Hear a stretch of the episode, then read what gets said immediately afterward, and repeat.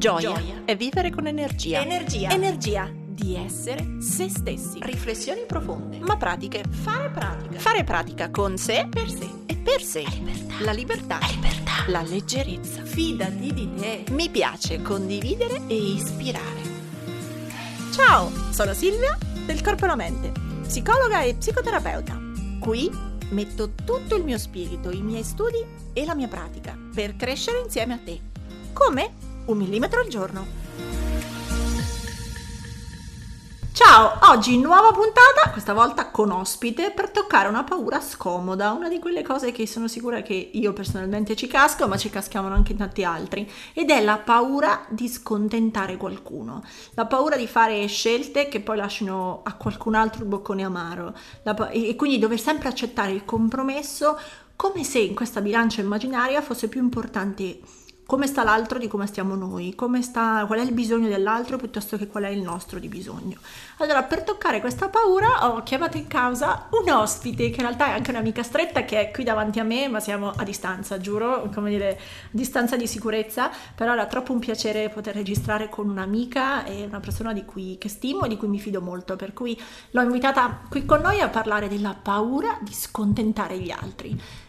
Lei è Martina di Easy Smart Working e adesso come prima cosa le do il benvenuto e le faccio, comincio a farle subito le domande. Ciao Silvia, ciao a tutti, questa presentazione è bellissima e cui mi sento assolutamente onorata e buongiorno a tutti. Allora, ho per lei pronte 3, 6, 7 domande ecco. e come sempre eh, cerchiamo di tirar fuori soprattutto anche dei consigli, delle cose pratiche da fare per gestire questa paura. Eh, la cosa interessante prima che accendessimo il microfono è che Martina mi diceva ma non è che proprio proprio io l'ho superata, eh? cioè non è che proprio proprio ne sono indenne ed è questo il punto, nessuno di noi supera a pieno ogni paura o magari la supera in alcune fasi della vita ma poi ci ricasca in altri momenti, quindi il punto è avere strumenti, avere suggerimenti, avere una specie di mappa all'interno del quale muovere muoversi se si ha questa paura. Il punto non è avercele tutte in tasca o saperle tutte o che Martina è una superstar, il punto è um, condividere strumenti, condividere possibilità e fare qualche buona riflessione che ci possa aiutare a fare un millimetro in più. Quindi, prima di cominciare con il rullo di tutte le domande un po' psicologiche che ho per te, Martina, dici qualcosa, chi sei, cosa fai, dove ti muovi? Ok, allora io sono Martina, eh, su Instagram sono Easy Smart Working e da più o meno inizio pandemia aiuto le persone a lavorare da casa, che è una di quelle cose in cui si sono ritrovati praticamente tutti senza sapere bene che cosa fare. Quindi insieme cerchiamo modalità, strumenti, ci ridiamo un po', prendiamo un pochino l'argomento da tutti i punti di vista. Nella vita, oltre a questo, sono un manager di una multinazionale, mi piace dire che gestisco complessità eh, attraverso persone, eh, progetti, obiettivi in un contesto diciamo abbastanza competitivo. Eh, ci piace, come dire, avere tante cose difficili da risolvere. Lei è la mia amica intelligente che fa i lavori seri e, ehm, e, e, ci tengo a dire che appunto il suo profilo è magari appunto nato pochi mesi fa all'inizio dei vari lockdown è, è, piccolino, è piccolino. ma è di gran valore ma soprattutto la cosa importante è che lei lavorava in smart working Già Dal prima. 2014, ah, sì. Quindi non è un'improvvisata dello smart working, è qualcuno che lo faceva anche prima che ce ne fosse la stretta necessità.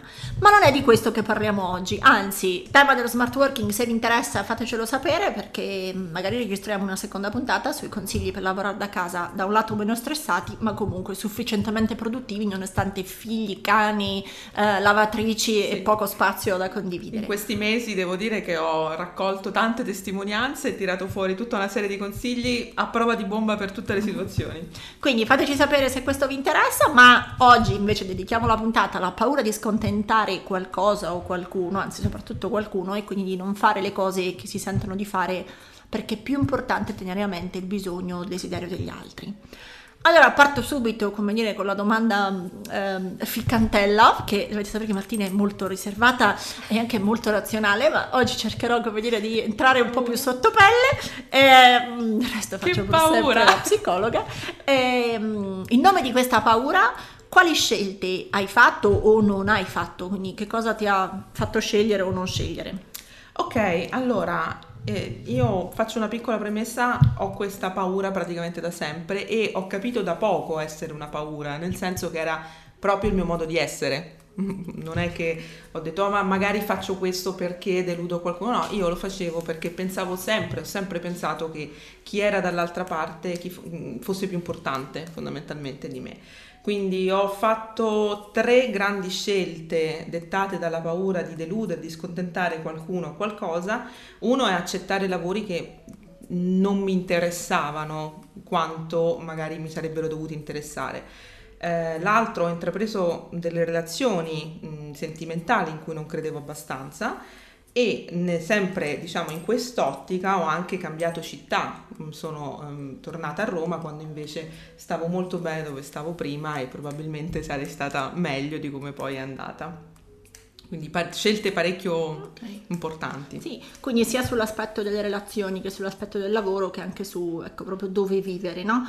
E, mm, allora, non voglio entrare, non voglio far raccontare a Martina i più profondi fatti suoi, che è bene che rimangano fatti suoi, però eh, provo a stare un po' nel processo, quindi se l'incipit è mi chiedono di cambiare lavoro, mi chiedono di cambiare città, in qualche modo io sento che forse non è proprio quello che vorrei, ma nel mix delle- delle- dei Sì. pareri, delle opinioni, delle cose che devo tenere in considerazione, ecco, su questa immaginaria bilancia, nel mio piatto di ciò che ci, sento io c'è meno roba del piatto di, invece delle aspettative o dei bisogni degli altri, quindi Sì. pesa sempre di più l'altra parte, no? Allora, io mi dico, una volta che hai fatto la scelta, ok, cambio città, ok, cambio lavoro, ok, eh, eh, mi fidanzo, non mi fidanzo, sto non sto, no? Quindi una volta fatta la scelta, tenendo in considerazione più l'altro che te stessa, cosa succede dentro di te? Cioè, fatta la scelta, come va avanti il film? Allora, eh, se mi permetti, faccio un attimo una premessa sulla Ah. scelta, nel senso, quando ho fatto queste scelte, il pensiero di base era è giusto così, Mm. per la società è Sì. giusto così, è il momento giusto. Eh, di- devo mettere la testa a posto, Eh. no? Questi discorsi un po' eh, non banali, ma di comunque intrisa la nostra Tipo hai società. 30 anni, è il caso che ti sposi, Esatto. è il momento di fare i bambini, Esatto. devi scegliere il lavoro giusto per accasarti, queste cose queste qua. cose qui che però io non sentivo particolarmente mia- mie, però la mia parte razionale diceva no, è giusto così, se no pare brutto, c'è Mm. sempre questa fase pare brutto che ritorna nella mia vita. Come mi sono sentita dopo? Io sono una persona tendenzialmente entusiasta, quindi prendo le cose di petto e anche in questo caso ho sempre preso le cose di petto. Ho fatto di tutto per farmele piacere, ma in maniera positiva, Mm. cioè costruendo, ehm, mettendo dentro attività, mettendo dentro tutta la mia passione nelle cose. Come a dire, una volta che scelgo poi ce la butto l'energia, come ci, ci investo, quindi non è che lo faccio male o con atteggiamento mm, restio o polemico, quando lo devo fare poi una volta scelte mi butto. Mi impegno e mi appassiono. Ok, e questo è interessante perché ci dimostra una cosa che scatta nella nostra testa che è la teoria delle coerenze implicite, cioè è una sorta di salvavita, io lo chiamo così, del nostro cervello, quando comincia a fare delle scelte che non è che proprio puzzavano di autenticità fin dall'inizio, quindi avevano qualche scricchiolio, però comunque l'abbiamo scelta quella cosa. Ecco, per la testa è molto più faticoso continuare a stare nella frustrazione di tenere a mente continuamente anche il piano B, il piano A, il piano C non presi, che è molto più facile cercare coerenza, quindi congruenza con la prima scelta fatta. Un po' come lo scommettitore quando decide di mm, scommettere, sa benissimo che sta giocando a un gioco delle probabilità, ma investiti i primi 100 euro e li perde, è più facile che trovi congruenza interna dicendo ne investo altri 50 così ne recupero tutti. E in questo senso continua a giocare, quindi a scommettere cercando di salvare la razionalità della prima scelta, quando in realtà si stava scommettendo su una cosa che sapevamo non avere previsione. Allo stesso modo, se penso un po' a te Martina, è come dire una volta che scelgo il sistema razionale delle cose e l'entusiasmo che io provo mi fa continuare a dire vabbè allora investo, va bene ci sto, va bene ci sto, cerco una congruenza ma come se fosse un sillogismo che partiva dalla prima sbagliata però. Quindi continuo a giustificare, a rendere coerente una roba che mm, era il passo 1 che non era del tutto coerente. Però teniamola buona così. In questo momento, come dire, per la teoria della congruenza tu riesci poi a comunque a tenere il pacchetto coerente a impegnarti nelle tue strade. Allora vado ancora avanti. Poi che succede? Cioè, sei felice, t'appaga, investi in questa cosa e ti piace o qualcosa comincia a puzzare di bruciato? Allora, poi succede che per un periodo sei felice, tendenzialmente felice, sai, quelle che ti dicono da 1 a 10, 7, 7 e mezzo te lo dai. Poi, dopo poco, dopo diciamo sei mesi, un anno, arriva una sorta di rimpianto latente, no? Cioè quello che ti prende un po', magari quella giornata in cui mm, piove, eh, senti che chissà cosa sarebbe successo se avessi fatto un altro tipo di scelta, però non è che succede un giorno solo, diventa un pensiero che comunque almeno una volta al giorno, comunque molto frequentemente, senti che va Riappare. testa, riappare, cioè Ti ricorda. E rende le giornate più difficili, rende anche l'impegno più difficile perché o lo raddoppi o, o se Sì. no lo continui a sentire quella, quella vocina, ecco. Come se fosse lo scommettitore che non può rilanciare più con 50 euro ma Esatto, con 100. eh, esatto. claro. Allora investo, investo, investo, ma peraltro se dicevamo che a monte non era così autentica diventa anche un drenaggio, cioè non è un investire che mi ricarica a pieno, è un investire che mi svuota perché non ci ricavo tutta la soddisfazione che Sì. ci ricaverei come se quella scelta fosse autentica. Corretto. Quindi investo, investo, investo, ma spunta la vocina del rimpianto, spunta Sì. il tarlo che ti fa dire una volta al giorno o più "Mm, qualcosa non va. Sì, e poi sai quelle cose classiche che succedono nella vita di tutti i giorni, no? Che magari è una giornata storta, quando tu hai quella vocina di rimpianto dentro, diventa storta il doppio e quindi non ne esci più. Sì. Cioè, com- Sì, Tipo il giorno di cattivo tempo, il giorno Esatto, di... esattamente, Esatto, guarda, pensavo sì, proprio alla pioggia e al traffico. Esatto.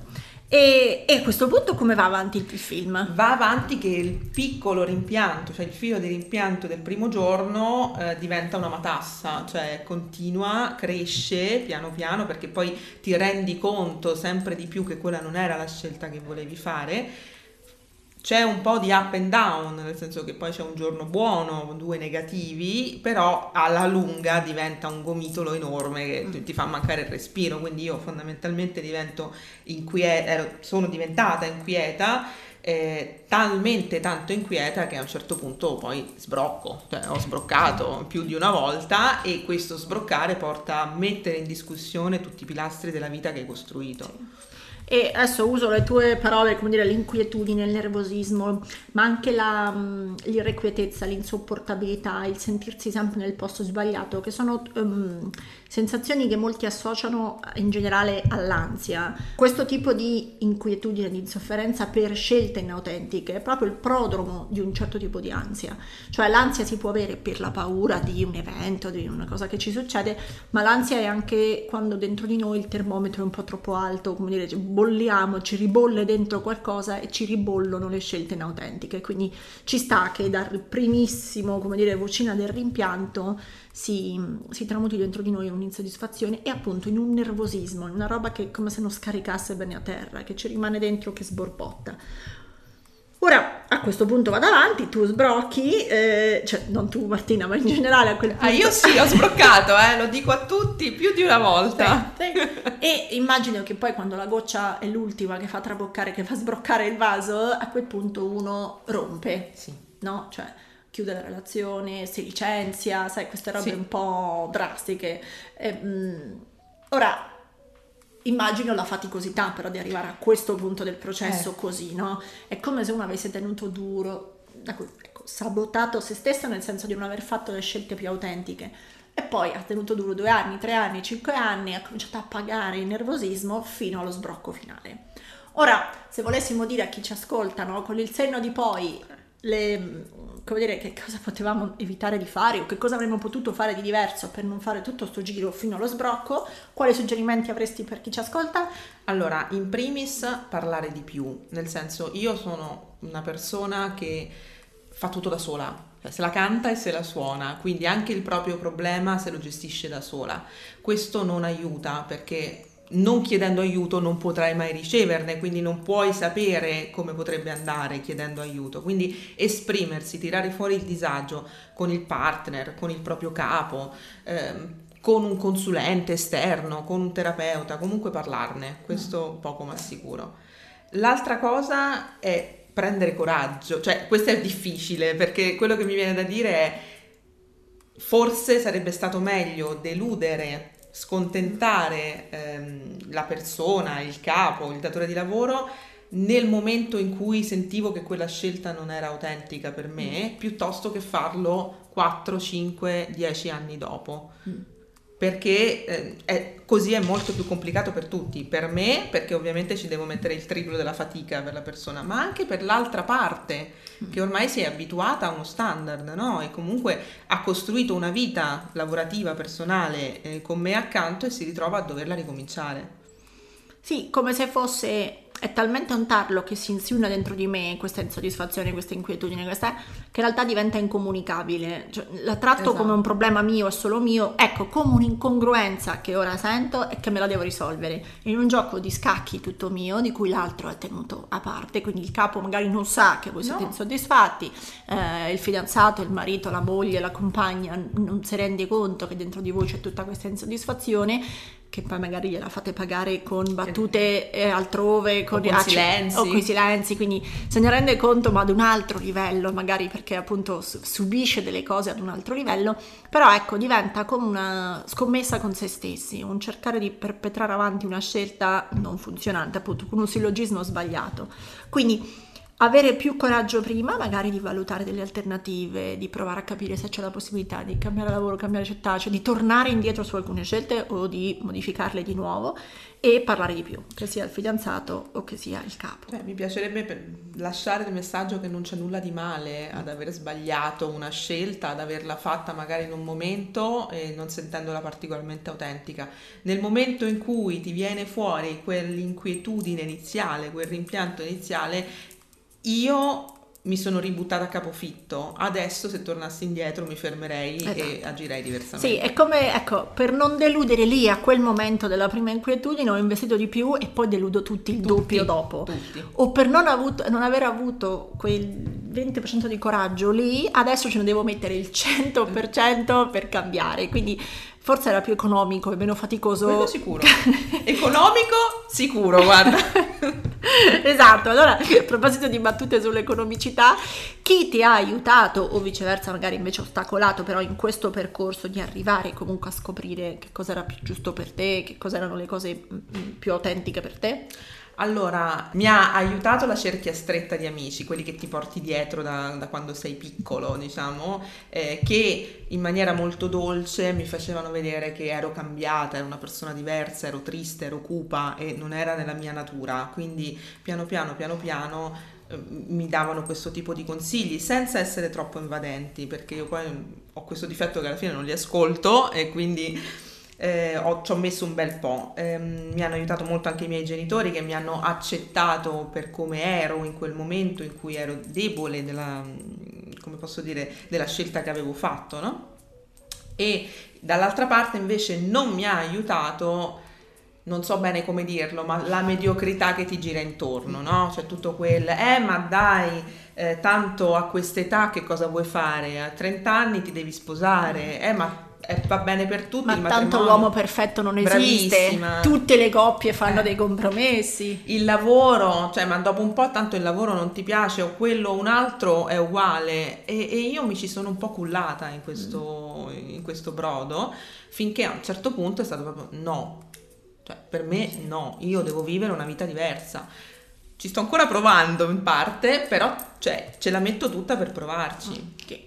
Un po' come se fosse adesso la dico male, ma su questo senso comune Uh, non sono felici loro e vendono, come dire, raccontano e come dire, accettano, anzi promuovono che va anche bene non essere poi del esatto. tutto felici. Cioè, il miglior compromesso che hanno attuato per loro lo possono rivendere a te, lo possono suggerire a te. Quindi se io ho accettato il grosso compromesso di fare boh, il lavoro che non mi stimola davvero, eh, posso suggerirti in questo senso però ti taglio le gambe.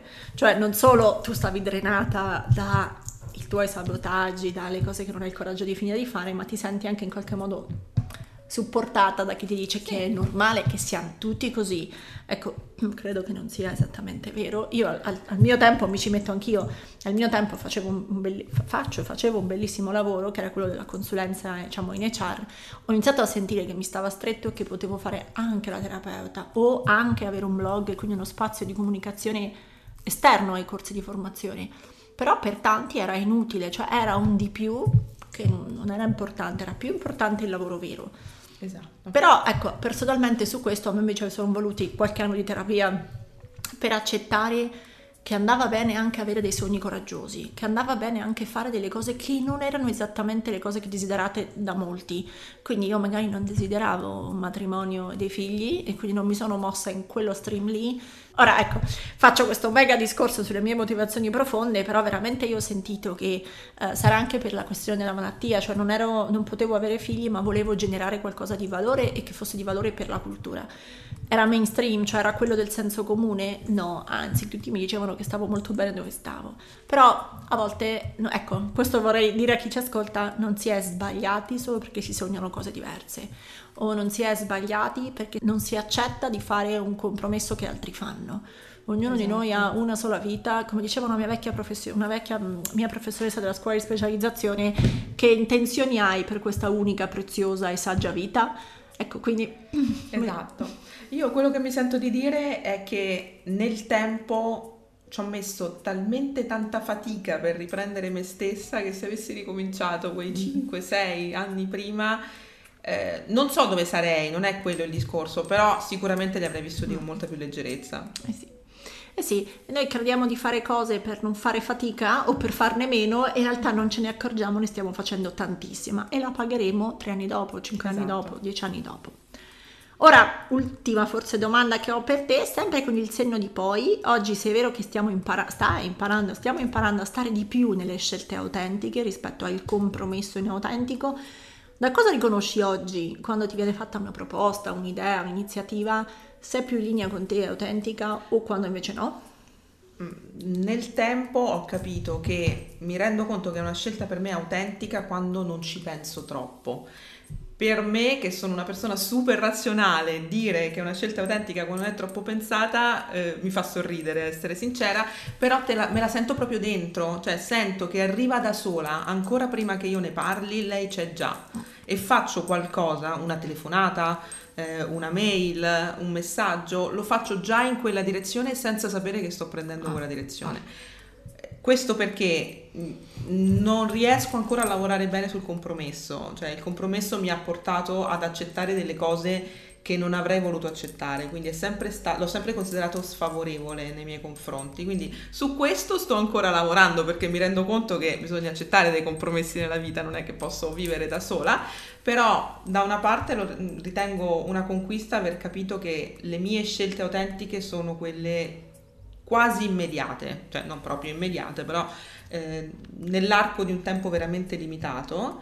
Dall'altra parte sto lavorando su come renderla eh, all'interno di un framework di vita. Sì come se fosse che quando inizi a stare, diciamo, in un compromesso un pochino sfavorevole, parte un iperpensiero, esatto. una, una, un sacco di ragionamenti, pro, i contro, le valutazioni. Eh. Quando invece sei in qualcosa che puzza, di, come dire, che profuma di compromesso favorevole per te, di compromesso autentico, allora viene già più spontaneo, sì. come se fosse più un percorso facile. E in questo senso forse abbiamo meno bisogno della razionalità come tarlo che serve a fare quella congruenza di cui parlavamo prima, no? Quindi ho meno bisogno di pensare per farmi portare il discorso, viene da solo, cioè mi porta da solo.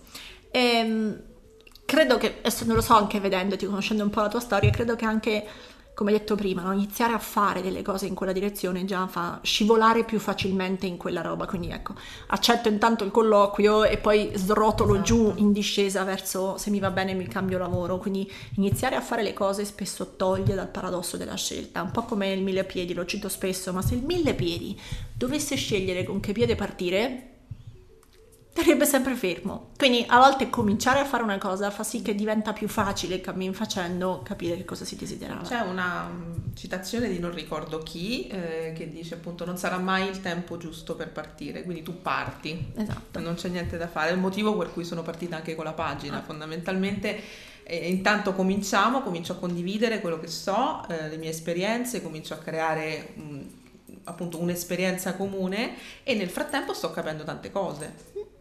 Quindi forse ecco, suggerimento tra tutti, oltre a imparare a parlare di sì. più con le persone che sono compromesse nella nostra scelta, ad avere un po' più di coraggio prima, perché tanto è molto più coraggioso doverlo fare dopo, è molto Mamma più mia. dispendioso farlo dopo che farlo prima, quindi a questo punto abbiamo coraggio di farlo prima e cominciare a fare delle cose, seppur piccole, ma che avvino quel tipo nel caso di scelta. Tanto cammin facendo lo scopriamo subito Esatto. se è adeguata o essendo ancora all'inizio abbiamo tutto il tempo di fare retromarcia e tornare non facendo troppo danno.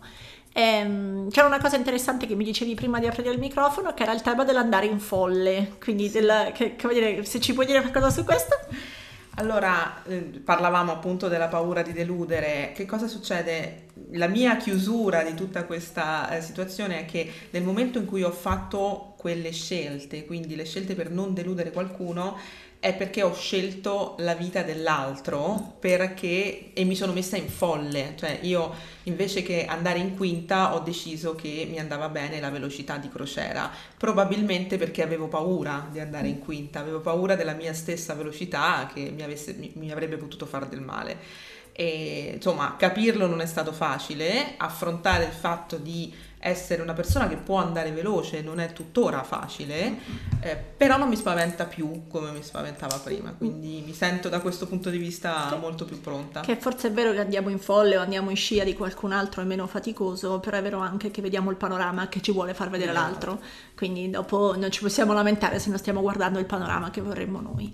Allora, sull'avere coraggio e il fare le scelte giuste, vi ricordo anche che ci sono due puntate già registrate del podcast che sono la 15 e la 16, quindi potete andare a scorrere, ma credo che il messaggio vero finale che vi vogliamo dare io e Martina è che in un mondo pieno di gente che ci racconta che dobbiamo essere dei supereroi, essere le versioni migliori di noi stessi, essere, come dire, sempre al top, eh, forse in realtà dovremmo più di tutti assomigliare a noi stessi, più di tutti Sì. fare le scelte che siano rispettose con noi stessi. Direbbe qualcuno, costi quello che costi, nel senso che è molto più costoso in termini di bilancio energetico, di realizzazione, di, di felicità, fare le scelte al compromesso degli altri.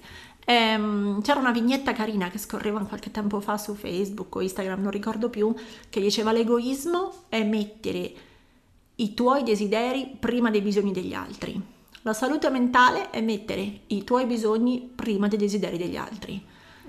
Direi che, come dire, riflettiamoci su un po' tutti. Chiudiamo questa puntata con una citazione a me cara che è di Mandela e dice: È la nostra luce, non la nostra ombra, ciò che ci spaventa di più. Ora tocca a te. Metti in pratica il tuo millimetro e condividi questa puntata sui tuoi social con l'hashtag un millimetro al giorno. Tagga il corpo e la mente così potrò seguirti anch'io. E ti ricordo che mi trovi su Instagram, YouTube e Facebook sempre come il corpo e la mente. Se vuoi aiutarmi, lascia una recensione a questo podcast. Ogni tua parola è preziosa, è preziosa. Ci sentiamo al prossimo millimetro.